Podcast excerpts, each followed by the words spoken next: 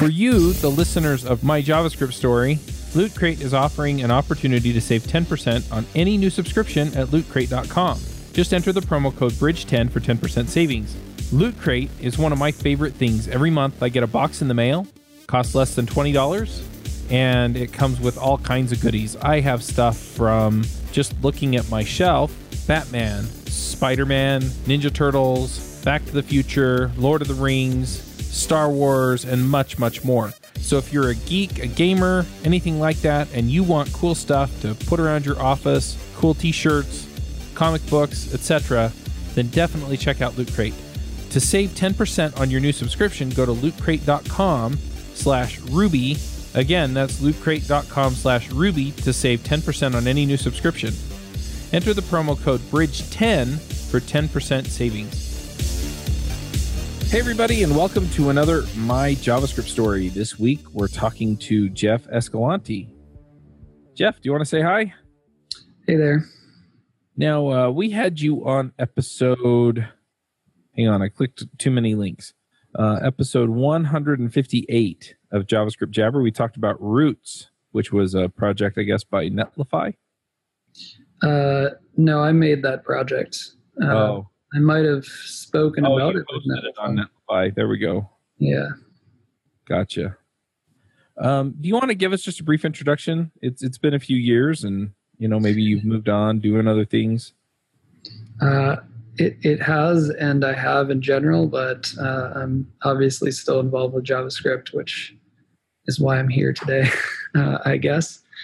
Um, but I, uh, so I, I started off my career working for about seven years for a digital agency uh, called Carrot, which was purchased by Vice, um, Vice Media. And um, that was a great experience. I had a lot of opportunity to work on different types of projects and experiment with different things. Due to the fact that it's an agency, we didn't really have like a lot of consistent things we worked on. We had different projects kind of coming in the door all the time, um, which really is a good opportunity to to branch out and, and, and try a lot of different things and experiment. Um, so I I worked there and was super happy with my work for for a long time. I started working on a bunch of open source projects as I started seeing kind of patterns and similarities between and I've found that not a lot of people are working on uh, agency like targeted tooling. A lot of the major open source tooling that's out there is uh, built out and sponsored by very large product companies like Twitter and Facebook and, Right. and the like. Uh, so there was kind of this big gap um, in, in tooling that addressed the need of smaller to medium sized kind of projects uh, or projects that that weren't an enormous, uh, you know, interactive JavaScript app. So I started tinkering with that that type of thing um, while I was there, and uh, eventually we we started talking to a lot of companies that had a specific type of problem, uh, being that they were larger companies that had multiple um, products or they owned multiple different companies uh, that had a bunch of different websites and web presences. And they wanted to have some level of um, you know shared styling um, and structure between the different sites but also kind of balance that out with uh, giving each product uh, the freedom to you know go to a certain distance of like taking on their own voice their own styling their own type of content um, which is a really big challenge that a lot of really large companies are uh, we're running into and and I would assume are still running into. Um, and so we started talking to some of those companies because this was uh, just the type of work we were interested in. And um, at the end of my time at the agency, we had started working on a bunch of projects to address these problems. Um, a lot of companies will just have one kind of hot linked style sheet uh, across a bunch of different pages, uh, which is nice and easy, but it makes it a little bit terrifying to make any changes uh, because you never know what's going to break, and the managers of each product site don't really know when things are coming in and there's not really any staging abilities for it. Um, some people would just build them out as uh, kind of like React or React alike style apps, mm-hmm. even if they were marketing sites or small sites, which takes a lot of resources um, and is really unnecessarily complex uh, for, for those types of needs. And so we tried to settle on something in the middle, and that's how we ended up taking on HashiCorp as a client originally, right. uh, because HashiCorp has a few different products. Uh, there might be some listeners who aren't familiar, but uh, very quick summary: they it's a company that builds DevOps tooling. Um, and there are a few different tools. I think there are six major tools that HashiCorp works on. All of them are open source with enterprise versions that include support and uh, features that would be necessary if you were a large organization using the tool. Um, and so they have a bunch of different products in the same way uh, and a bunch of different websites.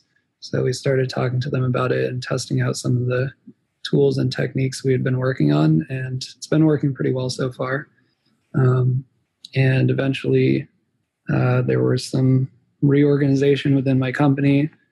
Uh, you know, long story short, it ended up being shut down. And uh, around that same time, HashiCorp had started talking to me about uh, coming on to work on their stuff. Uh, I was already working on it full time, but I guess as an employee, and so it worked out. And since then, I've been over there working on HashiCorp stuff. Sorry, that was a very long version of the background, but there's my entire professional history. Yeah, well, it's interesting too, and I, I hear from people a little bit about, you know, what's it like working in an agency, and you know, and usually you you find people that have done one or the other. Sometimes you find people that do both. Um, but yeah, it's it's definitely interesting to hear. Oh, so when we talked to you last, you were um, you were a consultant and now you're working at HashiCorp full mm-hmm. time. And so, yeah, that's all interesting stuff. I, I kind of want to roll back a little bit and get some of the deeper history with your development experience. And then we can kind of come back and pick some of this other stuff apart. All right, uh, up to you.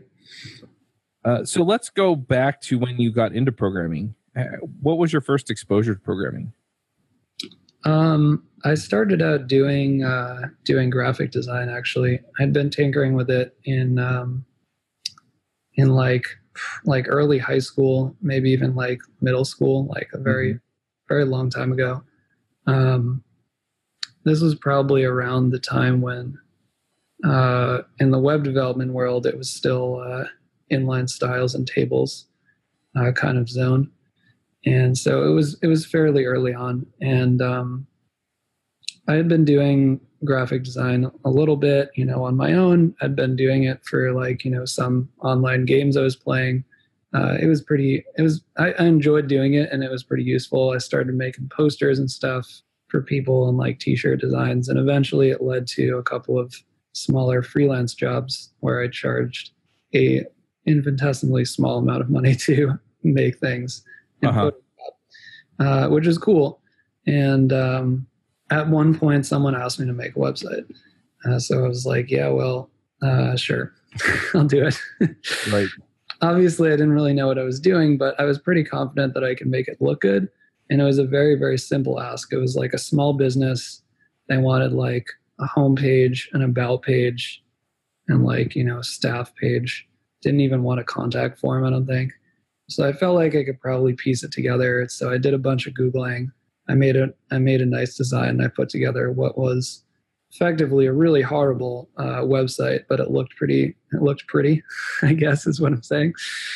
I was gonna say it looked pretty good, but I would say it looked pretty. So they were pretty happy with it, surprisingly, and I got a couple of you know word of mouth referrals to other friends of that person, kind of small companies, and I got really lucky, honestly, to have started out that way at that time because it, it was a very soft entry. It wasn't like, I, I, feel like a lot of people entering into uh, web development today are like straight to like, you know, gigantic uh, React apps. Like that's, mm-hmm. that's the only way to get a job, uh, which makes it really hard because there's a lot of things behind that. There's like years of, of like full-time education that needs yep. to be built up about, you know, like programming itself, about like databases, about software engineering. Like all these things are needed, and uh, but I I kind of just stumbled into a a very very easy soft entry into like pure HTML and CSS, not a line of JavaScript, uh, and and I had a few like small projects that were paid, so I was motivated to do them. Although of course it was like hardly anything. It was like maybe a couple hundred dollars for. I was definitely not at minimum wage. Let's put it that way. But they were simple enough projects that I could get them done and, and become more comfortable, and and slowly start you know adding in JavaScript here and there as as I had done a few more sites, and really it just ramped up from there. I think the point at which I started to transition into it professionally was near the end of college. I had been freelance, doing freelance web design and development throughout all of college, kind of on the side here and there. And when it came down to like, hey, time to figure out what you're gonna do with your life and what jobs mm-hmm. you're gonna apply for, I I really enjoyed doing the design and development stuff, and it seemed like there were jobs available in that field. Uh, and I was like, listen, if someone's going to pay me to do something that that I like doing and honestly would do in my free time uh, for enjoyment, then then I'm pretty fortunate to have be in that situation. So I started applying for kind of internships at a variety of different companies in the area. I didn't really have any experience at all. I never took any classes of any sort. I didn't have any certifications. The only thing I had was like my little portfolio I pieced together of all these small business websites I made. And every company I applied to, I made them a custom application because I knew I had to put in like extra effort considering they're taking on extra risk, even considering someone who's basically right. has no credentials to their name, you know, whatsoever. Uh, and and fortunately enough, uh, you know, one of the companies was was willing to take the risk and and offer me an internship. Makes sense. I'm a little bit curious. You know, you you said you kind of got in with just HTML and CSS, which does keep things nice and simple. But as yeah. you said, you know, web development has gotten more and more JavaScript front end heavy. Yep. So, at what point did you start making that transition? Well, it was late in the game because it, it wasn't JavaScript heavy when I started doing right. it. I mean, there was hardly JavaScript at all. It was like the beginning of jQuery. So, like, nobody was really writing JavaScript. Mm-hmm. The next thing that I went into was uh, was Rails. So, when I started my internship, the the company I started at, which was the same agency I worked at for for all those years, was mostly banking on Rails to make little applications when mm-hmm. needed. And so I had already had an interest in Rails earlier and been trying to learn it on my own because I knew that by the time I applied, I was entirely comfortable with with jQuery and, and JavaScript and HTML and CSS. So like any assignment for a front end, I was pretty confident I could I could put it out. But what I was lacking was like the ability to do any type of actual functionality on a site, like logging in user accounts. So it seemed like a natural step, and I started researching. Uh, but it was a lot, and it was really complicated. And I, I don't think I would have gotten there uh, without being able to spend full time on it uh, at right. this learning and having people I could ask questions to, and who would help me out. Um, so yeah. that was really my first introduction. was wasn't actually JavaScript; it was Rails um, and update, and then views were updated through the server. Yeah, uh, and that was kind of at the Rails the the Rails heyday, so to speak, where everybody was on mm-hmm. Rails. Mm-hmm. You could flip between one job and another and not have to change your development environment, you know, whatsoever. Right. Uh, and and yeah, JavaScript kind of started coming later when Backbone came out, and that was just a natural transition. It was like I was already pretty comfortable with JavaScript. I was already pretty comfortable with Rails. In general, I had a great foundation in web development at that time, so I was just learning along with everybody else. Yeah, that makes sense. And it, I, I really identify with a lot of that because that's a, a lot like the journey that I took. You know, yeah. I was working for a company. We started building some tools in Rails, and yeah, you know, we had professional Rails developers that were yeah. part of the company, and so we'd ask them questions and yeah. help. And yeah, it all worked out, and and it, it makes a lot of sense to learn it on the job that way. Yeah, it it, it does, and, and it makes even more sense to learn it as the web is coming into its own, mm-hmm. which which I feel lucky to have had. And and you know, for all I know, I, I would have ended up in some different field entirely if I had started today. And I talk to a lot of people who are just trying to get started today. um, and kind of hear about how they're trying to tackle it and what kind of courses they're taking. Some of them are going into boot camps and stuff. Uh, and they're like, all right, one, one, one person, one of my friends told me he went to a boot camp and they're like, this week we're going to cover React. So they had one week to cover it. And then afterwards they had to like take a test where they like basically build out an app on their own. And I was like, were you good at programming before that? Were you like comfortable with JavaScript? He's like, no, like there were two weeks of other things before that to like learn the basics. I was like, it took me more than a week to learn React when yeah. I was already a full time professional for years. Like that's absurd. Did anybody pull it off? He's like, no, everybody failed. yeah.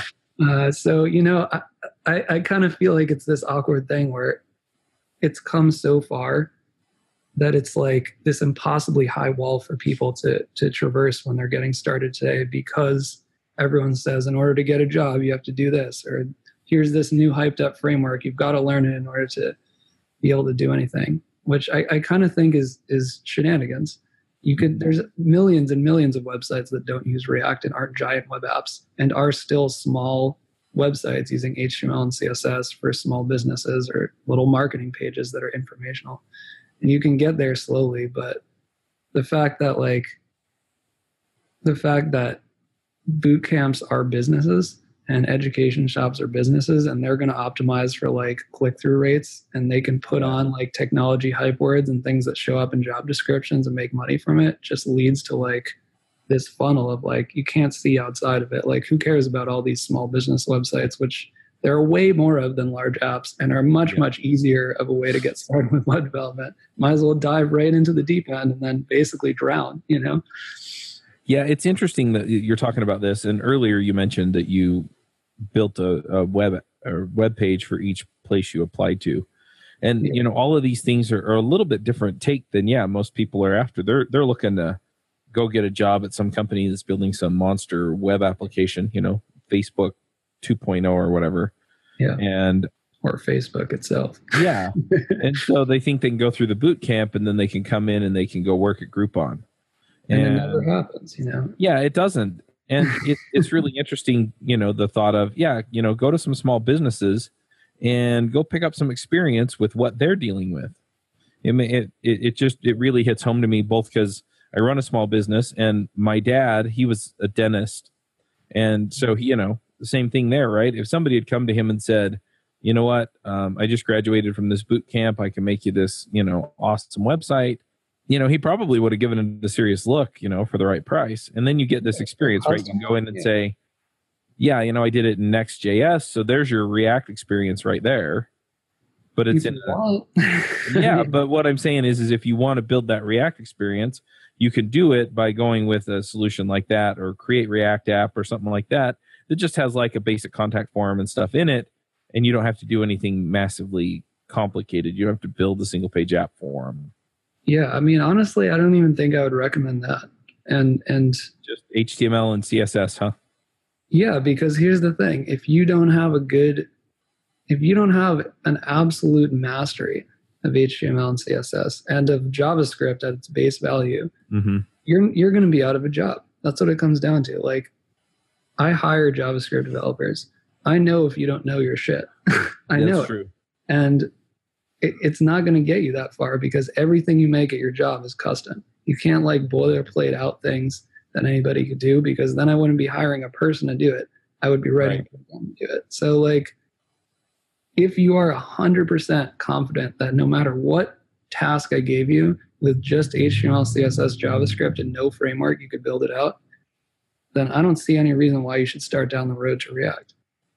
You know, because you don't understand the foundation. And eventually that lack of foundation is going to create this pit in your app and you're going to fall down the pit and everything's going to go go downhill. Or either that or hopefully what will really happen mm-hmm. is your dev is going to notice some of these flaws in your code when they're doing the review and say, hey, listen, you know, it seems like there's something that you really don't understand about how this stuff works.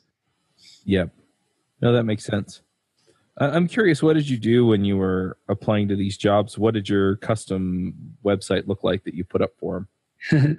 I would say I could send it to you, but it was so old, and I don't know how many people are going to listen to this or look at it that uh, I don't know if I should, um, but I'll tell you basically what it was. It was effectively like a cover letter, mm-hmm. but I had coded it up and given it a really nice design and style, and I had catered it to the company specifically. So I read materials about these companies. I went through all their stuff. I looked at their employees and their leaders' Twitter accounts, kind of tried to figure out the vibe of the company. I read through the job descriptions carefully and I kind of made this list of like, hey, I'm Jeff. You know, here's why you should hire me for this position. And I had this list of like things that, you know, some of them were like standard things like I like one one of them, this is kind of silly, but uh, one of them was a button that said it, it was a bullet that said I, I write very standards compliant markup. Uh-huh. And you can click on the link there and it would strip the style sheet off the page and just show it with absolutely no styles and everything still showed up totally fine. Uh, it was entirely readable and digestible. And I think that's like kind of silly, but it's really important to have someone that has like a lot of attention to detail and someone who cares about like everything all the way down to the foundations of the technology is not just looking for gloss over the top. And I left a lot of comments in the source code too because I thought I'm applying for a dev job. I want to mm-hmm. make sure this source is really clean, uh, super tidied up, and I want to like have some spots where I'm like, hey, I know you're reading the source code, you know, and, and and drop some comments and some interesting little tidbits in there. So I did that, and and the internship that ended up accepting me, the CTO had looked over the application. He was like, "Yeah, I read the source code and I saw your comments in there, and I and I like that you paid attention to that." So mm-hmm. I think it was just a lot of like little things that that came from the fact that I I didn't even try to go too far overboard. I didn't try to apply for mm-hmm. a full time position. I went for internship, despite the fact that like I did really know how to make websites, and like I put a ton of time and care into like the smaller details. And who's to say like I mean, there were, don't get me wrong, a lot of companies got this same treatment and like didn't even respond to me, you know, or just sent right. me back rejection. So I'm not trying to toot my own horn here. I'm just trying to figure out like maybe some of the reasons why it, it worked for at least this one company. No, that makes sense.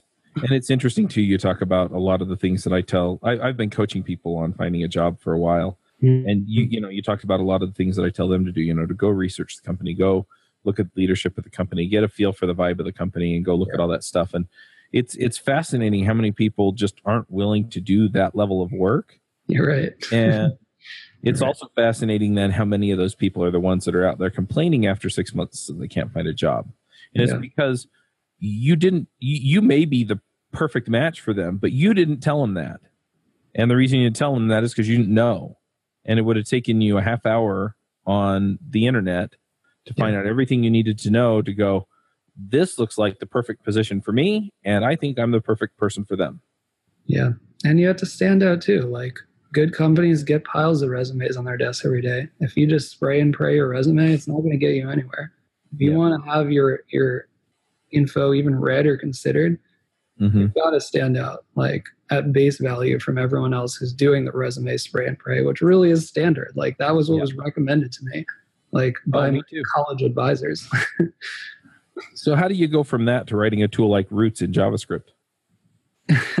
I would say through a very standard path of programming, which is it, it's it's looking for patterns and trying to automate them, which I think is the base of what what you're doing as a developer overall. I had worked on a bunch of small, uh, you know, I, I had worked on a bunch of different projects and I started to get the sense that I was repeating myself in certain areas between these different projects. And so I wanted to kind of like take some of the uh, take some of the repetition out of that as we uh, all learn at an early stage. You know, don't repeat yourself is a is an essential of programming. So really, it started out as like at the time I think it was using Sass during Sass's early days, and and I'm sure you recall that Sass eventually became a default in Rails. Mm-hmm. Um, and that was when it really started going off. But we were using Sass and it was great. I mean, still is pretty great. Uh, right. But there were all these little utilities that we had of like even small things like a lot of the times you'd have to define a width and a height as two different properties on two different lines for like a box that you're putting on the page of some sort. And I was like, you know, this is really annoying. I'm doing it a lot. I wish I could have a shorter property where I could put the width and the height on one line that just says like dimensions, uh-huh. or even if it's just one value, it would set that to be both the width and the height, kind of like padding works. You know, right. you do the one value and it pads on all sides, or you can do two or three or four and it just right. takes one side. It was like, why can't width and height work like that? And so I made a little like, you know, very, very basic, simple function that took in a number and spat out width and height. And I started building up more of those as I worked on these projects until I had this little collection. And I found myself, you know, like pasting this collection in between all my projects because it was something that was pretty useful.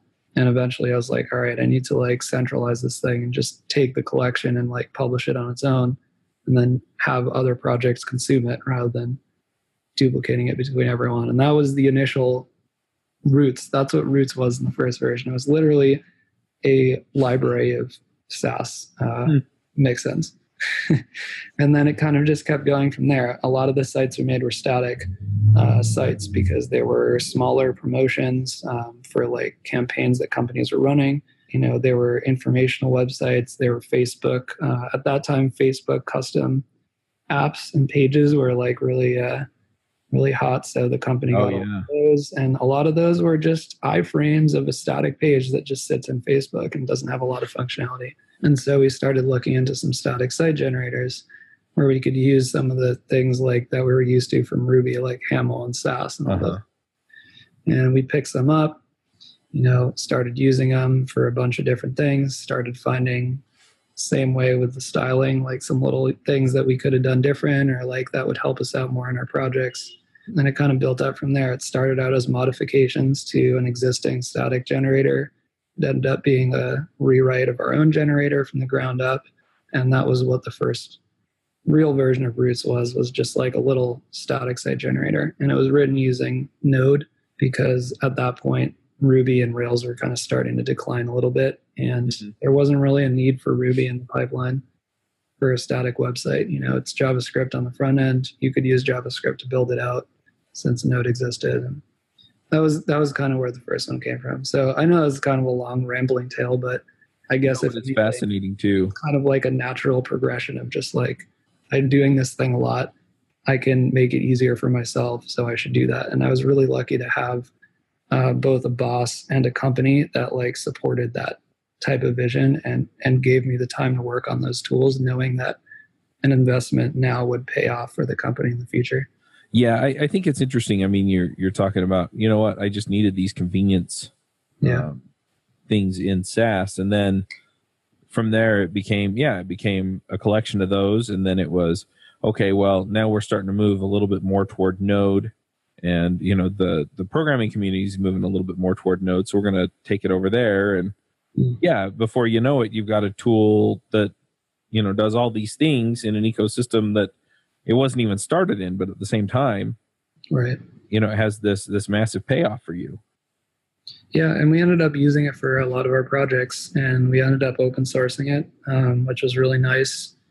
It's got a lot of benefits, and, and it's not something that's seen often within the agency world. I think we were in this very strange little bubble uh, at my company, and and I think I was lucky to have that because of like a very forward thinking and, and, a really great boss at the time where eventually it got to the point where I wasn't working on our agency projects anymore and I was just working on tooling full time. So yep. just cranking work on roots and I would be taking support requests from other developers.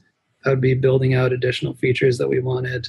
And through that, like I also got to interact with a bunch of other people outside the company because it was open source and kind of like see how they wrote code, see what types of things their companies are doing and bring some of that knowledge back uh, to our developers within the company, which is nice too, because mm-hmm. sometimes mm-hmm. it can really become, you know, like a monoculture almost within a company of like everyone does things this way and this is the way it's done. So bringing in some like fresh perspectives is really nice.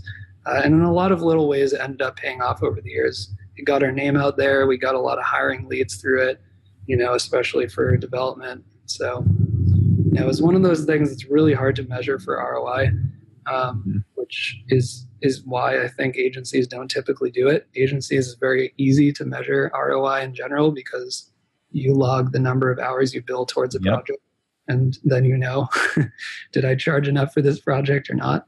This is one of those things where like you don't often get an opportunity like that but that's the kind of that's the kind of thing you can do as an agency that mm-hmm. might be the little piece that'll get you ahead. You know, making your developers more efficient is going to allow you to price out other agencies in the same bracket while still delivering similar higher quality products. So I, I like that that's the way that they were thinking.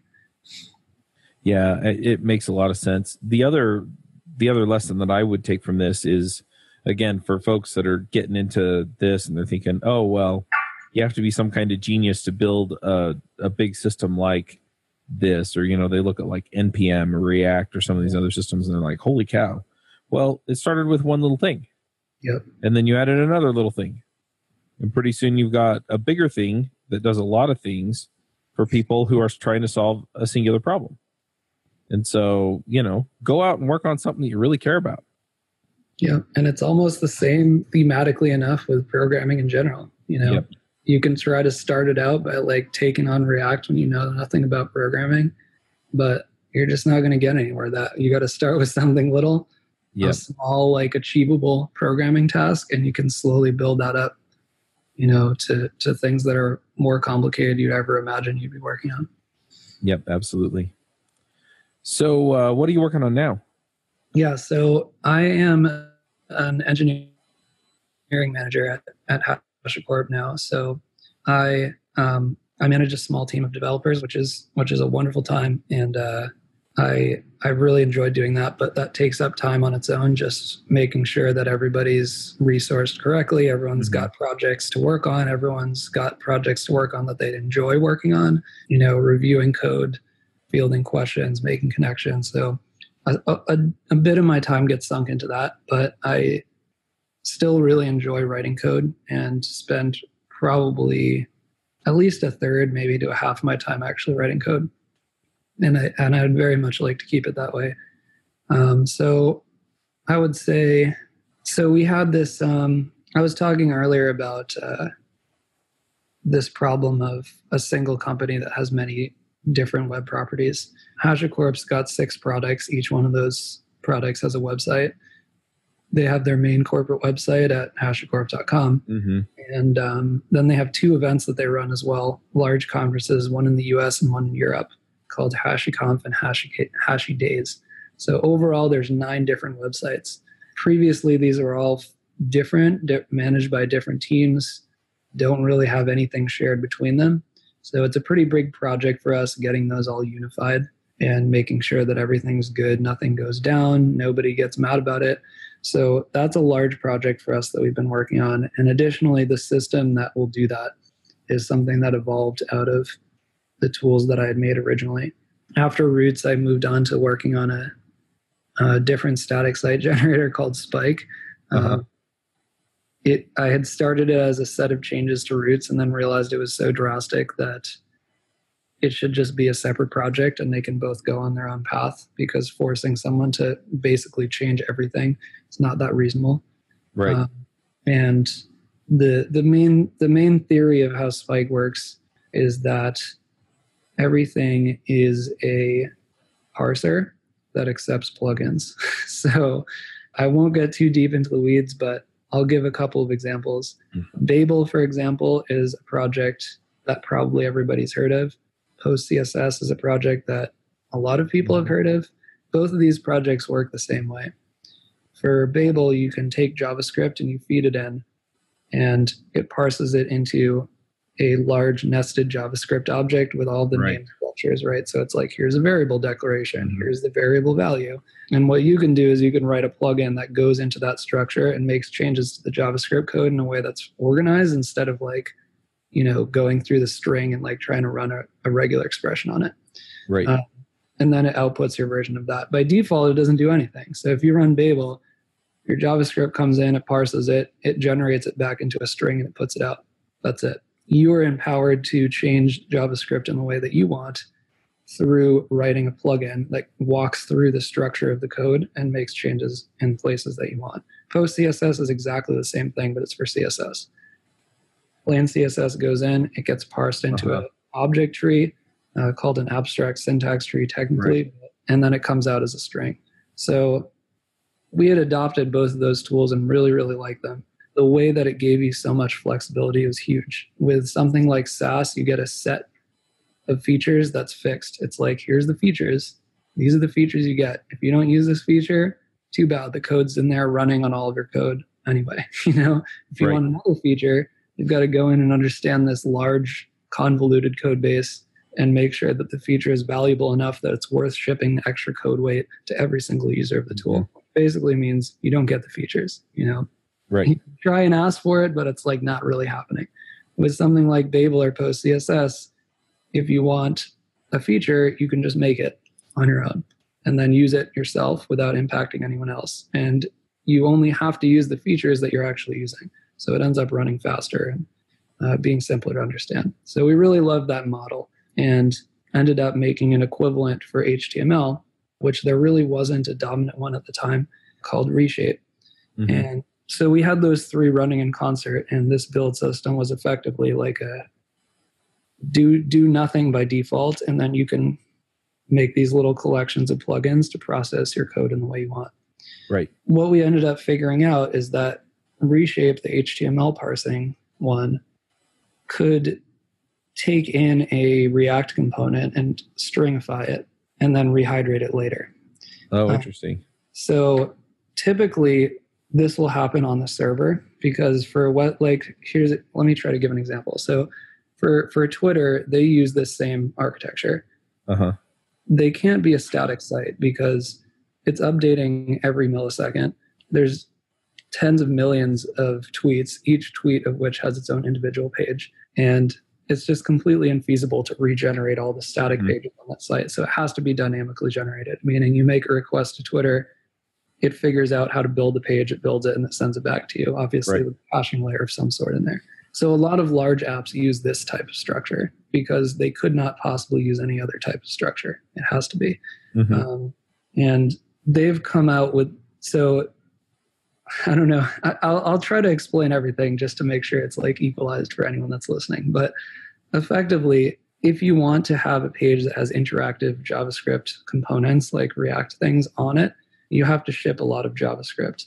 And on an old or slow device, that means that it's going to take a really long time to load the content because you have like, you know, maybe a a very basic phone, not too great of an internet connection. There's not a lot of computing power in there, and you have to take on this JavaScript that fires up, parses, evaluates, gets all the data from the server, and renders it on the page. You can optimize your speed a little bit by having the server render the initial version of the page and then sending through one page worth of static HTML. And then after their JavaScript loads, it takes over the static HTML and adds in the interactivity to it so that you see the page pretty quick but it takes a little bit longer for it to be functional, mm-hmm. uh, which is typically referred to as server rendering. Right. This is great, but it's very complicated because you need to maintain two versions of your app. Your server is running and rendering your app, and so is your client in slightly different ways. For a large app, this is very much worth it because any speed increases or interactivity usability increases for a large app means large revenue increases. Uh, right. so they'll take that trade off easily for something like a smaller page or a marketing page or an informational page that's not a giant app, it's not really worth it to run a giant server setup like this because it's too complicated for your needs. But you still sometimes want the benefits of being able to use something like React to make a little interactive portion of the page. And so we were seeking something that was kind of a balance between these two, where we could ship out a static website still have the first version be fully static, have the whole thing searchable, indexable, uh, and render fast, but also be able to use the components. And so right.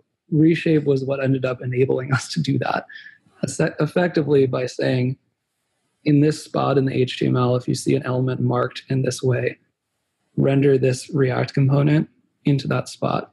Right. And generate the static page. So we're using a system like this in order to have the this library of components for HashiCorp that we use and gives consistency and like style and code across all the pages, but also lets us put out things like documentation pages that don't need a gigantic dynamic server setup to render or conference pages that are just you know like a registration page and some info mm-hmm. um, fairly easily and with a with a low cost as static sites so that's a very big project for us right now as well uh, sorry again for the very long-winded answer no, it's fine. I'm I'm curious. Is this a HashiCorp project or? It's open source and it has been for a while. It was developed initially at my previous company and open sourced, and uh, we've been using it at HashiCorp. The thing is, it's a little bit of a niche. The use case where you actually need this. So I've done a couple of talks about it, uh-huh. and I just have you know, it's very good for when you need it, but most people are working at large application companies, as you kind of alluded to earlier. Like that seems right. to be standard job path, and it's totally worthless if you're working at a big app company because in that case yeah. you want to be doing server rendering, which is great mm-hmm. and is what you should be doing. So it's kind of in this spot where like it's very very good if you need it, but you'd have to spend a lot of time marketing it in order to mm-hmm. cast a wide enough net to find all those people. And I just don't care about marketing it because I'm using it. It's working really great. and like, I don't have time for marketing for no reason exactly, if that makes sense. Makes sense. Yep. Cool. Well, I think we're pretty much at the end of our time. It, it's really interesting to dive into this though. And I'd love to, you know, maybe schedule another episode and see if we can talk about how this all comes together with the panel. But sure. in the meantime, do you want to tell people how they can find you online? Yeah, yeah, yeah. I, I think probably just I don't, I don't I'm not super active on any social media to be honest. Probably the mm-hmm. easiest way to get a hold of me is on Twitter. And if you just search for my name, Jeff Escalante, on Google, it'll come up in the top couple of results because there's not a lot of people named Jeff Escalante, fortunately. So I would say just search for me on Google if you're interested, and you'll find a way to reach out to me pretty quickly if if you're interested. Sounds good. All right, well, let's go ahead and do some picks. Do you have something you want to shout out about? Deploy more, pay less with DigitalOcean, the simplest all in one cloud computing platform for developers. Scale and run cloud applications faster and more efficiently with effortless administration tools to robust compute flexible configurations, networking services, real time alerts, and rapid provisioning while enjoying industry leading price to performance with a flat pricing structure across all global data center regions at any usage volume. Spend more time building better web apps and less time worrying about managing infrastructure with DigitalOcean. Build your next app on DigitalOcean. Get started with a free $100 credit at do.co slash jabber. Yeah, I was struggling to find some of these ones, but I have a couple and uh, one of them is newer and shinier, and one of them is not so new, but I think it's really great. um, so, which one do you want to start with? Let's start with the not so shiny one, then you can end with a bang. okay, sounds good. So, my not so shiny one is the Webpack Bundle Analyzer plugin. For some people, this might sound like a default. For some people, you might not have heard of it, and if you haven't, it will change your life. But effectively, this is a plugin that you could slot right into any Webpack configuration, and it will spit out a really nice interactive graph of each one of the assets that you've built out as part of your bundle, how they're related, and how large they are. And oftentimes, as soon as you see this, you can find it, it, gives you a completely different view on your bundle. You can see sometimes a very trivial package that you're using is like gigantic and is taking up like 50% of the size of your bundle. Or sometimes if uh-huh. you're doing any type of code splitting, you can see that you're taking the same thing and you're shipping it in like three or four different bundles. So every time someone goes to a new page, they're loading a fresh version of you know jQuery or whatever. Uh, so this tool is like super super useful, and I feel like every single person running Webpack should be running Bundle Analyzer and frequently checking it to make sure that your package is in check. Makes sense. All right. Well, I'm going to throw out a couple of picks. Oh, did, oh, your other pick. Sorry, you, you had want to. me to do the other one, or do you want to sprinkle some? Yeah, do it. okay. Okay. Yeah, go ahead. I'll I'll do mine in a minute. All right. Uh, the other one, I, I just picked this up recently, but it's called MDX, and it is sort of this hybrid of JSX and Markdown, uh, which is kind of cool because Markdown is really great and JSX is really great, but they don't combine super well.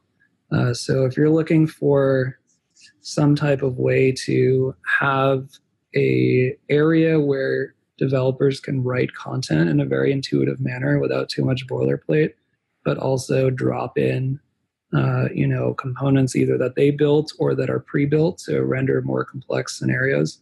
Uh, MDX might be a, a, cool thing to take advantage of, and I know that there's a project called MDX Slides as well. I think um, for kind of building out Markdown based slideshows. And I know there's a million ways to do Markdown based slideshows, but this one seems fairly promising because you don't need a bunch of extra React boilerplate around each page. The MDX view is pretty much just a straight markdown file, but you can import any kind of component in there and just drop it in line, which simplifies and cleans up things a little bit. I haven't tried it out for a presentation yet, uh, but I've heard some glowing reviews from it. And mm-hmm. Normally I use slides.com, which I think is pretty common for presentations but I've heard that a few people have swapped over from slides.com to using this, which is like pretty big deal because slides.com is great. So I'll have to try it out next time I'm working up a presentation, but there's definitely a lot of uses surely for MDX at base as well. Cool. Um, I'm going to jump in with a few picks then. Um, lately, the thing that I've been using Markdown for is to write a book, and the system I've been using to build the book is called Softcover. You go to softcover.io, and I, this is a system I only really recommend to technical people, and it only runs on the Mac, and it takes a little bit of work to set up, but then it'll export to Mobi, PDF, and EPUB. So you kind of get all of the things in there, and uh, it's really terrific. It was built by Michael Hartl, who is the Ruby on Rails tutorial author. That's what he used to write his book. So, anyway, I'm working on a book on finding a job. So if you're out there finding a job, and uh, typically this is the question that I get asked more than anything else is how do I find a job by new people, or how do I find a better job by newish people, or how do I find a remote job for people who have a little bit of experience but don't live near any, you know, significant tech community. So anyway, that that's what I'm after. I'm I'm putting this book together for them. And I'm also doing a video course. So if you go to getacoderjob.com, it will take you to the right place so you can buy the videos. If you go to devchat.tv slash shop, then you'll be able to see the ebook only if that's the way you want to go. But anyway, otherwise, you know, the, the landing page you'll get at getacoderjob.com will take you to the place to buy the video course, which has a whole bunch of walkthroughs and stuff. So anyway, that's that's what I'm working on with that. Um, and then one other pick that I have, and this is something that I've just been doing to unwind, is Breath of the Wild, which is the Zelda for the Nintendo Switch. And uh, it's really great. I'm really enjoying it. So I'm going to pick that as well. Very cool. All right. Well, let's go ahead and wrap this one up. Thank you for coming.